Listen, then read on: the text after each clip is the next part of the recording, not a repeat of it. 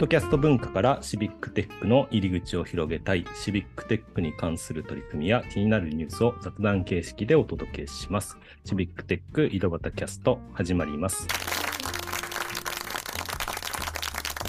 はい、今日も岐阜の石井と埼玉の太田と川崎の又がお届けします。はい、今日はゲストに来てもらってます。ゲストは MA の万野さんです。万野さんよろしくお願いします。はい、よろしくお願いいたします。はい、よろしくお願いします。早速なんですけど、万野さん、自己紹介をお願いします。はい、えー今、えーお名前ご紹介いただきました一般社団法人 MA というところで、えー活動しております万野と申します。えー一般社団法人 MA といってもわからない人が多いと思いますね。簡単にだけご紹介しますと、えーものづくりをもっと楽しくっていうテーマで活動しております、えーまあ、IT のものづくりをですね、えー楽しむ大人たち、大人じゃないですね、楽しむ場を作ることを、まあ、モットーにしてですね、活動している一般社団法人でございます。ハッカソンとか開発コンテストとかうん、そんなことを、えーなりわいにしております。ハッカソン、まあ、短期間でものを作るというかね、あのコンテストというかあの、決められた時間内に何かものをみんなで一緒に作ってみようっていうイベントですよね。そうですね、はい、はい。大体2日間とか3日間で、えーうん。簡単なプロトタイプを作ってしまおうっていう、そんな活動なんですけれども、うん2011年ぐらいからですね、日本国内では広がり始めてる、そんな活動をやったりしております。ちなみに今までどんなハッカソンをやってこられたんですか？そうですね。あのーまあ、企業さんのハッカソンのお手伝いなどをさせていただいた中だと、テレビ局さん、はい。某テレビ局さんのハッカソンとか、えー変わったところだと、うん。そうですね、えーまあ、あのー某ゲーム会社さんだとか、まあ、うんいろいろな企業さんが主催するハッカソンを、まあ、サポートさせていただいたりだとかなるほ、ど。あとは、まあ、自分たちでも、まあ、企画をしてですね、そういう楽しむ場を作ったりしたりしてますね。ちなみに、この MA っていうのは何かの略なんですか？もともとですね、マッシュアップアワードという、はいはい。えーとマッシュアップの M とアワードの A の、まあ、うん略語で MA ってやってるんですが、マッシュアップアワードっていう2006年から続いている開発コンテストがあるんですけれども、かなり古いですね。かなり古いんです。で、うんそこから、えーまあ、一般社団法人 MA が生まれた経緯がありまして、うんまあ、当時の頭文字を取って MA と名付けているというなるほどマッシュアップアワードの略で MA。MA、そうなんです。はい。こんな、なんかものづくりをやってるような万野さんなんですけど、なんかシビックテックに関わったきっかけを教えてもらっていいですか？結構話すと長くなるんですけど、はい、どうぞ。そう、えっと、2013年ぐらいですね、私が先ほど申しました、うんうん。マッシュアップアワードっていうものに関わったのが、うん。2011年ぐらいからなんですけど、はいはい。まあ、2011年ぐらいから、まあ、その後も毎年開発コンテストをやっているっていう形でやっていたんですけれども、うん。2013年ほどにですね、そのアワードの中でですね、まあ、コンテストの中で、うん。シビックハック賞っていうのを設けたんですよね。それが、あの、シビックいわゆるシビックテックに関わはいはいったきっかけかなと思ってます。賞で、アワードを作った。バーノさんが決めたんですか？このシビックハック賞を作りたいそうですね、はい、うん当時あの事務局の長的にやらせてもらってまして。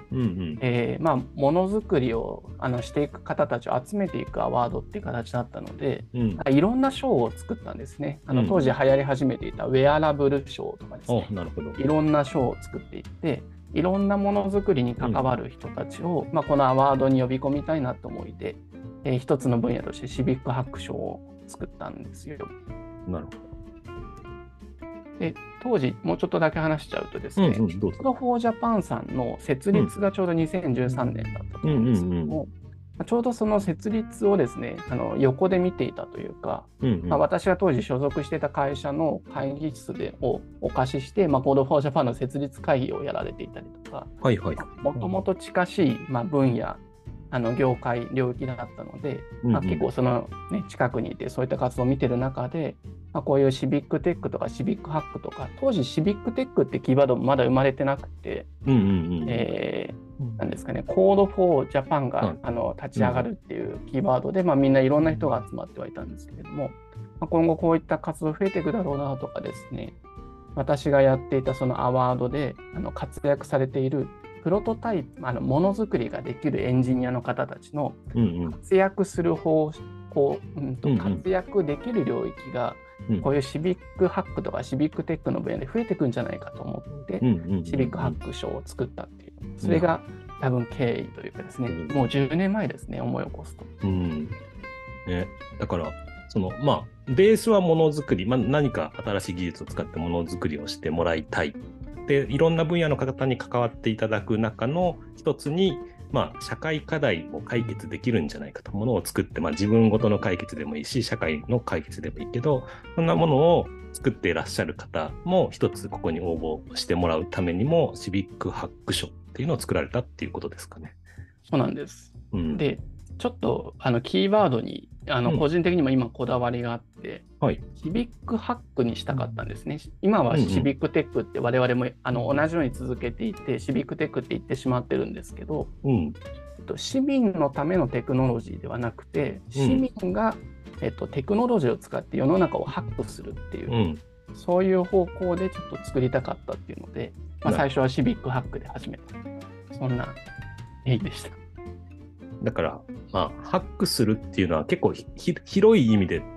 広い意味で。捉えれますよね。なんか技術を使ってものを作るだけじゃなくて、なんか今あるものを少し方向変えて、なんか楽しんじゃうとかね、うんうんうんそういったこともハックするっていうような言葉で使ったりしますんで。はいもうまさにおっしゃる通りですね。そういったものがどんどん生まれていってほしいなと思って、はい、はい、シビックテックに関わり合いを持ち始めたという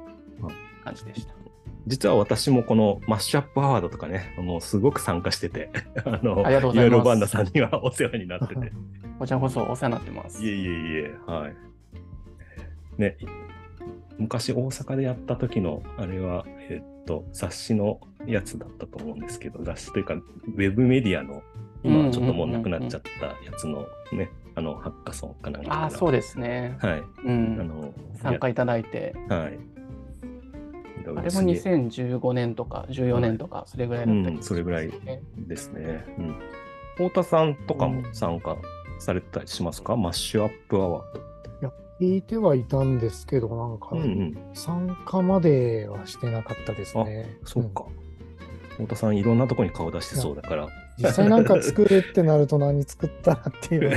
なるほど。いやいや。小俣さんとかどうですか？マッシュアップアワーあ私は参加したことが あります。ド。どいつ頃？いつ頃だですかね。小俣さん、あれじゃないですか、サバエでやったシビックハックハッカソンみたいなああ、それもやったのと、あと、あれですね、えっ、と、